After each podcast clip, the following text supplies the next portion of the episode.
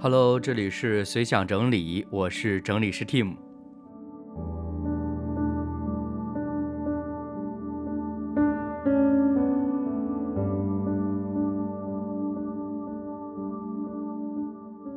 我觉得其实还是蛮感恩的，就是当我想要去做一个这样子的，嗯，个人的一种碎片化整理梳理这样的一个播客内容的时候呢，也得到大家很多的支持和反馈。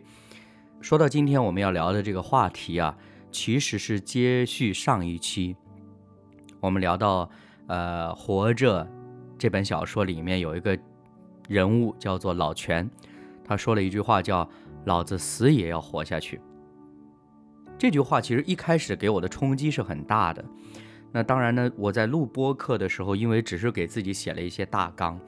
然后又觉得说，哎，有些话题好像一展开就太松散了，或者说会不会扯远呢？然后就聊了一点点，就呃结束了。但是当我第一期节目播了之后呢，有一些朋友就给我一些特别中肯的建议，就说到好像嗯，听节目的时候呢，会觉得好像哎，你对这个文字是有感受的，你对这个情节、对这个人物是有你自己的想法的，但是呢，在播客的内容里面又没有更好的体现出来，所以我就想，索性第一期的主题就再做个续集吧。如果说要做一个续集的话，我觉得不单是停留在上一次我们谈到这个关于活着，或者说对生命的一种顽强的一种的态度，或者说那种生命力的那种展现。呃，其实最近这段时间呢，我不瞒大家说，是在读余华老师他呃系列的作品，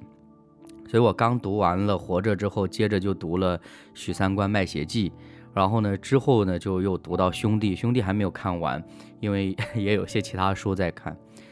那么，《许三观卖血记》这本小说给我也是有很深的印象。为什么这么说呢？就是这是一个特别鲜活的人。当然，我不是说福贵不够鲜活哈，就是每个人都有他自己的特点。嗯，但其实真的说心里话，《许三观卖血记》这本书。我真的是看到了后半段的时候，我才突然发现哦，这本小说的主旨是在讲述一个人卖血的经历，这很有意思啊！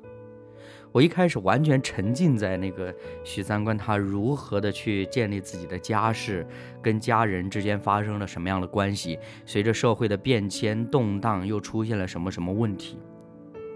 但是，直到他的儿子，他的大儿子伊乐身患重病，需要大量的医药费的时候，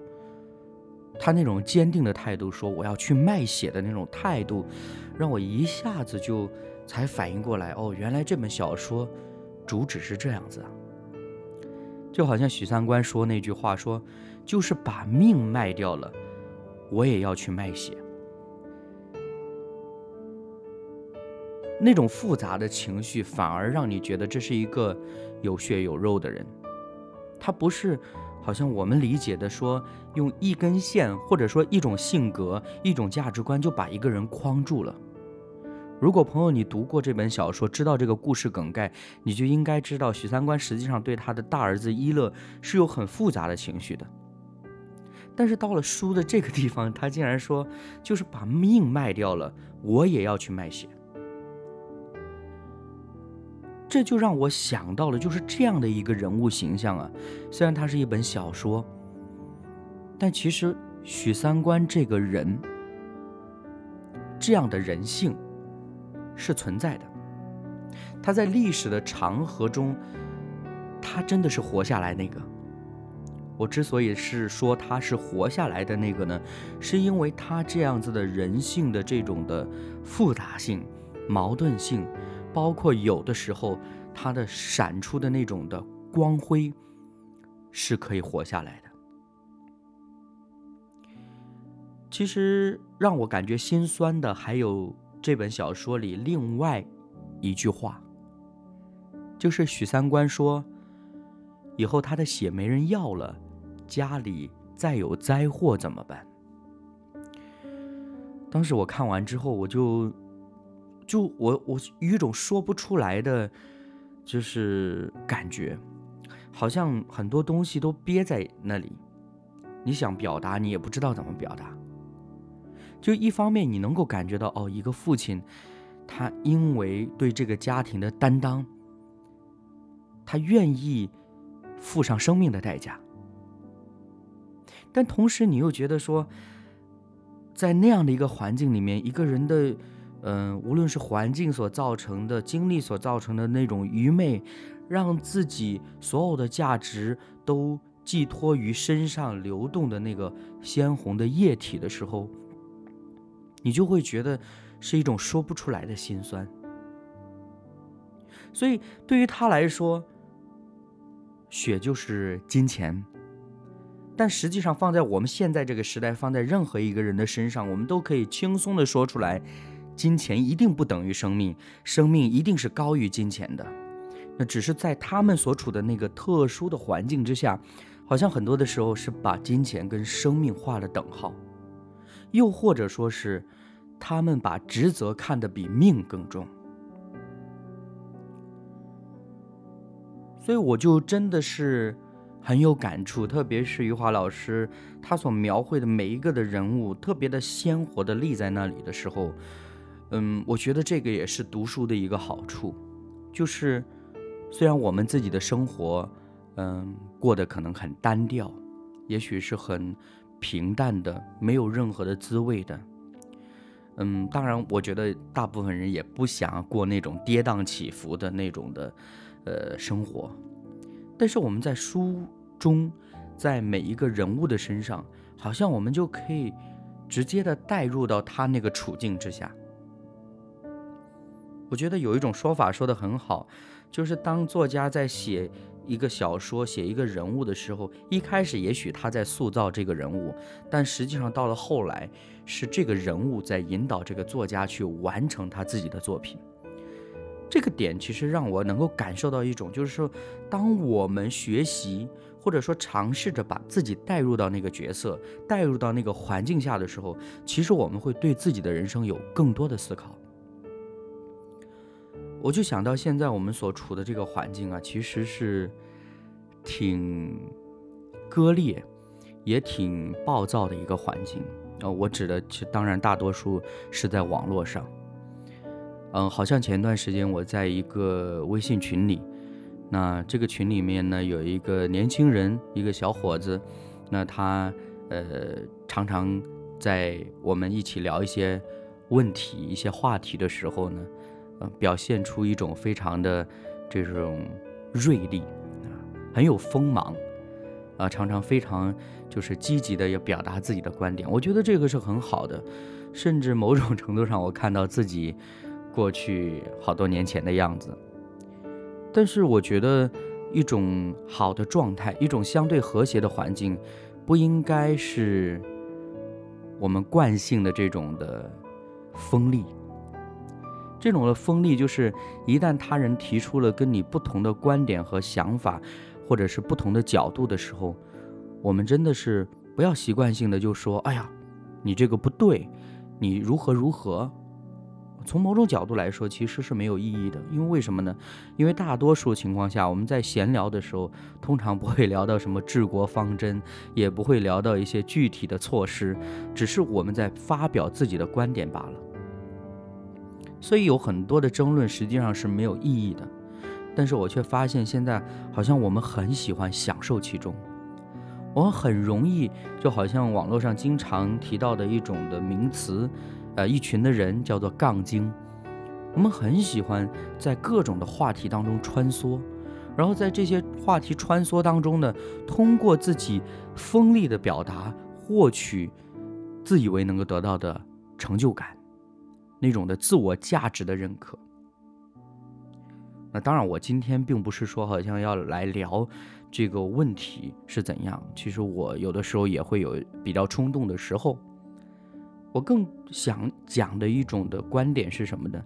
就是我们既然现在拥有那么发达的，呃，网络的科技的这些的手段，我们可以增强与他人的交流和沟通。我们可以去获取更多以前我们没有办法获取的资源。那我们不应该是把整个的社会环境，整个我们所处的这个网络的环境变得更加的平和，更加的开放吗？为什么我们一定要从这个牛角尖钻到那个牛角尖呢？其实，就我自己读余华老师的书。自己的感受，包括看到书的一些的自序啊，然后前后的一些书评的时候，我我真的是有那种感觉，就是生活都不容易啊，每个人活着都不容易。但是我们活着，除了自己要去面对、去挑战生命当中那些难题之外，我们对别人会造成什么样的影响？我觉得这个也是整个社会构建的过程当中难以去忽视的问题。实际上，我们就看一看网络的环境，我们可以好好的想一想，我们在我们的环境当中，我们习惯的是播撒希望呢，还是去传播病毒呢？或者说，将那种负面的情绪，好像是说尽可能的散播出去，让别人也能够感受到我们那种的愤慨，感受到我们那种的压抑呢？我想到前段时间也有朋友在说，其实自己是一个挺乐观的人，但是有的时候呢，就是不敢上网。一上网看到一些网友的论调，一些发表的言论，看着看着自己就 emo 了，就觉得 好像哎呀，人间不值得。我觉得这个真的是值得我们好好去想一想。我当然并不是说好像我们每一天就亢奋的不得了，然后就是那种的打鸡血，然后给自己好像啊天天告诉自己哦我们要传播正能量。我觉得并不是这样子的。我觉得就像余华老师他所讲的一样，就是作为他作为一个作家，他更多想到的是我怎样将一种的高尚、一种的真善美、一种真理里面那种的美好去传递出来。因为那种苦、那种的艰难、那种的压抑，其实我们生活当中是真的是随处可见，就好像垃圾一样。但是我们没有必要天天把垃圾都整理出来，把它堆成一个垃圾山，然后去展示给很多的人看。你看，我有一个垃圾山，对吧？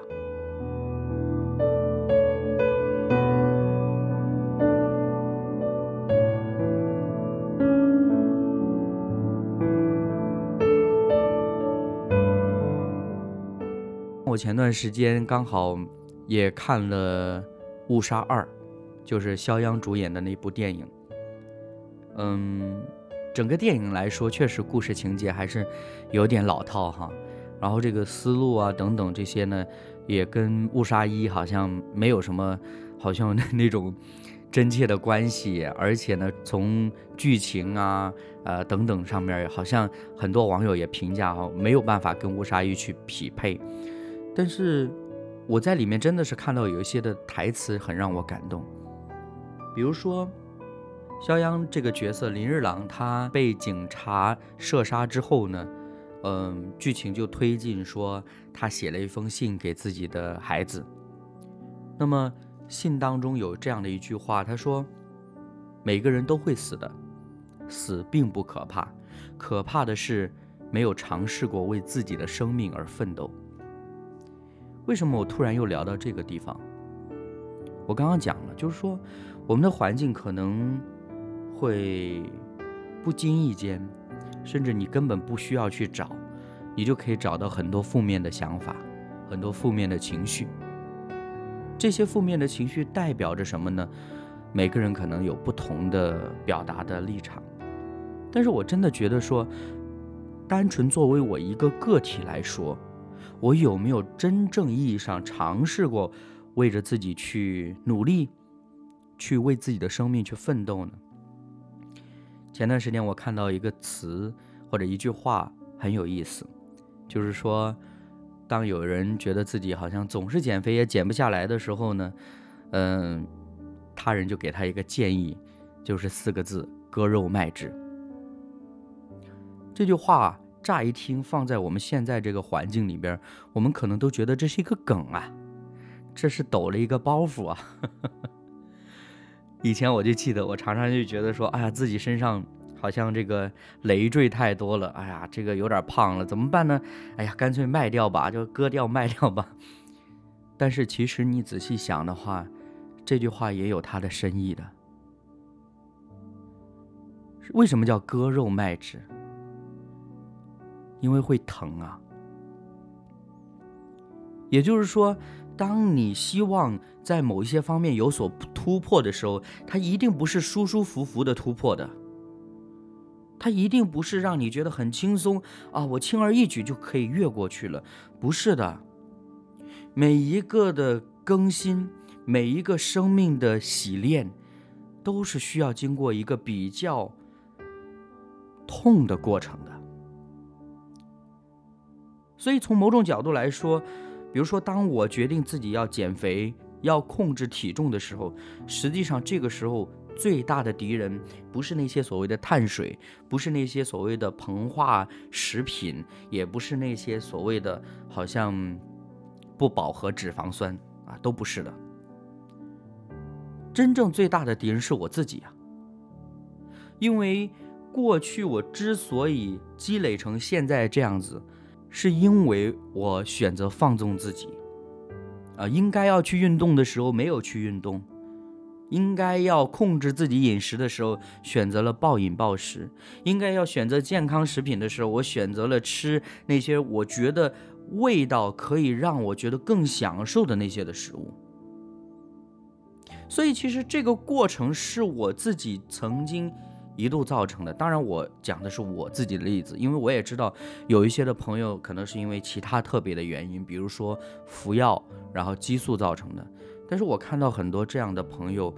其实反而给我很多的动力，因为即便他们面对的是一种，说实话是完全有理由可以告诉别人我不需要努力，因为责任不在我。但是很多的这种特殊情况的朋友，反而是一种很积极的。很努力的想要去调整自己的状态的，那我觉得放在我自己身上，我就会想，为什么我就不能挑战呢？为什么我就不能去攻克自己呢？好像前段时间我也是，就身体上有一些状况，医生就比较强调，就是说要忌口。那这种忌口的概念究竟在哪里？意义究竟在哪里？难道仅仅是给自己一个所谓的提醒？就说哦，我要忌口了。如果没有实质上的行动，如果我们不经过这个痛的过程，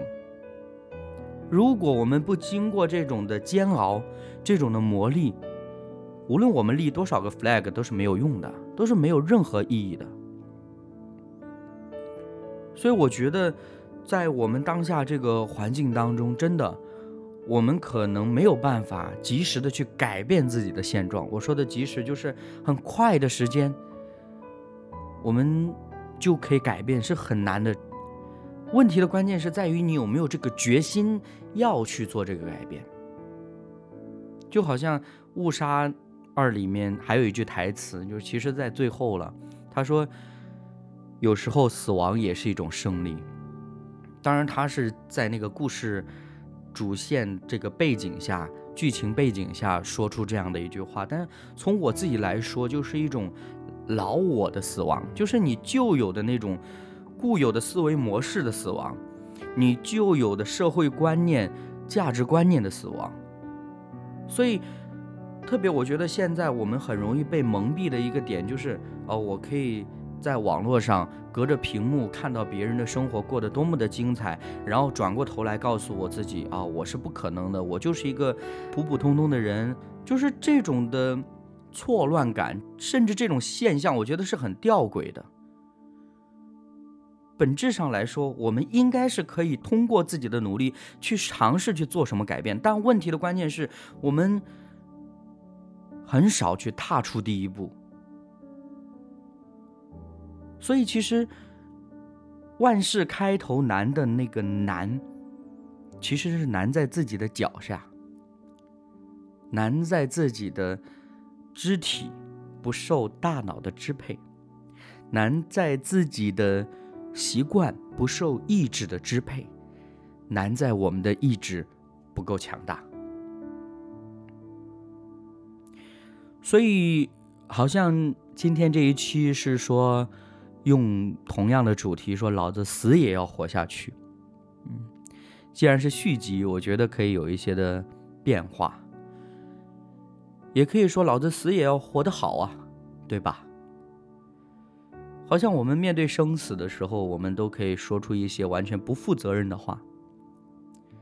但实际上，如果我们真的正视生命和死亡这两个词的时候，你就会发现这两个词其实是沉重且庄严的。而在这种的庄严之下，它一定不是只化成一种的包袱，化成一个梗，让我们哈哈一笑就完事儿了。而是他真的该给我们对自己的现状有一些的提醒，甚至在某种程度上有一些的指引。我觉得真的是对照我现在最近这段时间的状况是很有帮助的，很有帮助的。我自己也特别感恩，就是包括我开始想要做这样的一个播客，然后呢。大家都会给我一些其他的建议，包括节目名字的建议啊，logo 的建议啊，包括思路的建议、内容的建议等等。我觉得我自己特别感恩。那另外一层的感恩是真的做了这个播客之后，我就发现我有更多的机会可以好好的梳理自己脑子里面一些的想法。而这种的梳理过程，我甚至觉得有的时候就像照镜子。这种照镜子的概念就是说。原来我以为我懂得什么，原来我以为我知道什么，但实际上你在照镜子的时候，你发现哦，原来并不是这样的。原来我以为我这样子的事情我做不到，原来我以为那样子我是不可能的，但是你在照镜子的时候，你会发现哦，原来我还可以呀。所以，其实这个东西是一个，我个人觉得。在我这个阶段，三十多岁的阶段是很重要的一件事情。我们以前常常说，哦，一个人呢，到了三十岁就三十而立了。立什么这个东西呢？是自古以来我们都一直在去探索、一直在讨论的。那不管立什么了，但是我觉得，你好歹知道你现在在做什么。你好歹得知道，你做的事情有什么样的意义，你为什么要去做，或者说你为什么要过这样的生活？我想要去改变生活的时候，我也要告诉自己为什么我要改变这个生活。我想要活得好的时候，我也要告诉自己为什么要活得这么好，为什么要活成那个样子，甚至最后就问自己为什么要活着。所以我觉得这个。就可能会让我们有一些其他的一种的思路的延展。当我们面对一些职业规划上的变化啊，包括可能一些年轻的朋友在学业上的一些的挑战，然后比如说我们的婚恋关系，然后跟家人的关系，跟其他人的这种人际关系的张力，其实我们多一些的思考，真的会有助于我们去。更好的面对我们当下的每时每刻，而这种当下的每时每刻，对于我们来讲是非常重要的，因为它过去了就不再回来了。当然，我觉得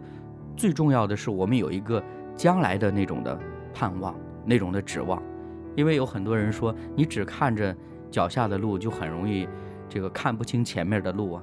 你可能就撞到了，你可能就怎样了。所以，一方面我们是认真的对待我们脚下正在走的每一步；另外一方面，我们也带着一种盼望的心去看明天，去看未来。而这种的盼望，并不只是说，嗯，那种所谓的乐观的说：“哎呀，明天会更好。”其实 这也让我想到罗翔老师曾经在他的这个分享当中也说：“所谓的明天会更好，它其实一种，呃，虚假的一种的 表述，啊。”不是明天会更好，我自己的理解，不是因为明天会更好，我才努力，而是因为我想明天会更好，而这种更好是我自己面对环境、面对世界、面对他人那种的态度、价值观念上的上升，我想这样的一种的价值观念，这样的一种思维模式，反而会更有价值。在我们面对一些未知的、突如其来的一些的危机的时候，我们也可能会做出更好的一种的判断和反应。好了，今天的节目也到这里差不多了，感谢朋友你来听 Tim 的碎碎念，啰里吧嗦说了一大堆。嗯，当然我觉得有一些话题真的是值得多一些的思考。那不知道今天我聊到的一些内容，朋友你会有什么样的感触哈？也欢迎你可以来跟我继续的交流。哦，对了，我最近比较感恩的另外一件事情就是，我竟然有朋友把自己的生活随想 投稿给我了。嗯，有可能下一期的时候我会把他的投稿内容分享给大家，因为他说自己录音比较麻烦，所以他把文字档发给我，然后呢。我就会把它录成音，然后就，呃，在节目当中跟大家分享我这位朋友他自己的一些生活里面碎片化的一些随想，我觉得特别好，而且对于我来讲这也是一种鼓励啊，就让我这个随想整理师更加坐实了这个职分了。所以就是朋友，你如果也有一些随想，一些想要表达的东西，也欢迎你可以跟我来分享。啊，当然，我觉得最好的是用你自己的声音。你可以用手机找一个安静的地方，把你想要表达的东西录出来，然后呢，就可以呃跟我联系，然后呢发给我之后呢，我就可以把它呃 push 出来，就在节目当中跟大家来分享。我觉得这是一个很好的过程。嗯，好了，今天的节目到这里了。我们目前随想整理呢是在网易云、小宇宙、汽水。三个平台不定期的来分享，所以如果朋友你喜欢我的节目的话呢，可以选择一个你方便的平台订阅，呃，也可以在节目的下方给我留言，跟我互动和交流。好了，感谢朋友您收听今天的随想整理，我是 Tim，下次节目时间再会喽。